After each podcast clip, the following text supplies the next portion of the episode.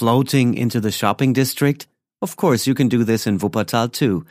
If you get off at the next station, you will find yourself right in the middle of the Elberfeld downtown area with Wuppertal's largest pedestrian shopping precinct. From here, it's just a few steps to the famous von der Heydt Museum. There you will find outstanding paintings by Impressionists, Expressionists, and Dutch masters of the 16th and 17th century. The museum frequently features traveling exhibits comprising world-renowned paintings and has often achieved international acclaim for its temporary exhibits.